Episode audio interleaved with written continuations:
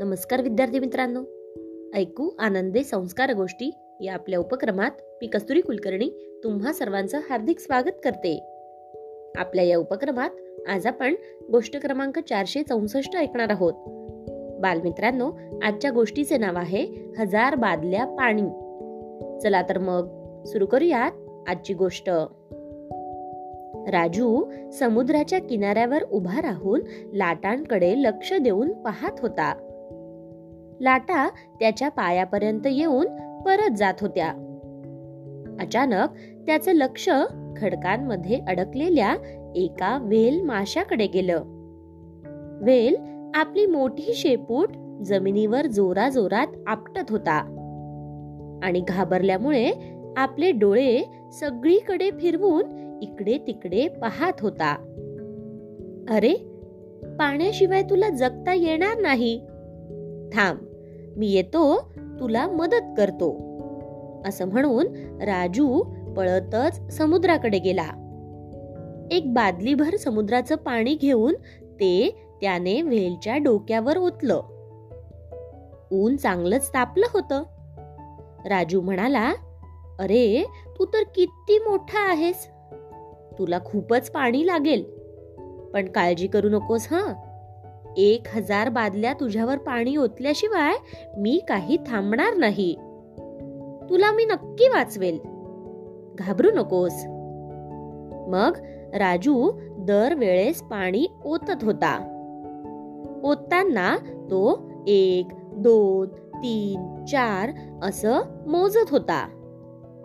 डोक्यावर चार बादल्या पाठीवर चार बादल्या शेपटीवर चार बादल्या अशा प्रकारे तो व्हेलच्या अंगावर पाणी ओतत राहिला.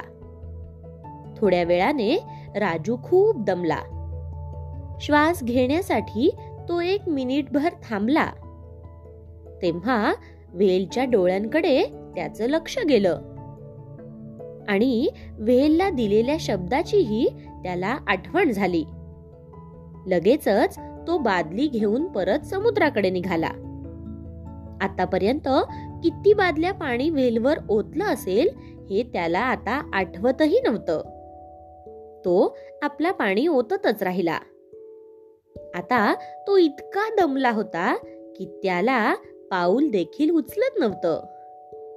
त्याचे पाय आता थरथरू लागले होते. तेवढ्यात राजूचे आजोबा गावातल्या इतर लोकांबरोबर तिथे येऊन पोहोचले. त्यांनी राजूला उचलून घेतलं. आणि ते म्हणाले अरे बस आता. खूप काम केलंस. आता राहिलेलं आम्ही बघून घेऊ. आणि किनाऱ्यावरल्या एका मोठ्या खडकाच्या सावलीत त्यांनी राजूला नेऊन ठेवलं. मग सगळ्यांनी मिळून मिळतील ती सगळी भांडी भरून वेलवर पाणी ओतायला सुरुवात केली. काही जणांनी आपले शर्ट पाण्यात भिजवून ते वेलच्या अंगावर टाकले. त्याचं संपूर्ण शरीर पाण्याने भिजवलं. संध्याकाळ झाल्यावर मोठ्या लाटा येऊ लागल्या आणि व्हेलची शेपटी त्यात भिजू लागली. आणखी लाटा त्याच्यापर्यंत आल्यावर व्हेलच्या जीवात जीव येऊ लागला. एक मोठी लाट आल्यावर तिच्या बरोबर खडकात अडकलेला वेल त्यातून बाहेर पडला. पण थोडा वेळ तो किनाऱ्यावर तसाच पडून राहिला. आणि मग आपल्या शेपटीला एक जोराचा झटका देऊन खोल समुद्रात तो पोहू लागला. सर्वांना खूप आनंद झाला.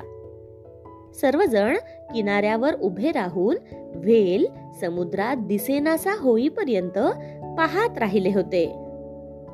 राजूलाही खडकाच्या सावलीत शांत झोप लागली होती. गोष्ट इथे संपली. कशी वाटली गोष्ट मित्रांनो? आवडली ना?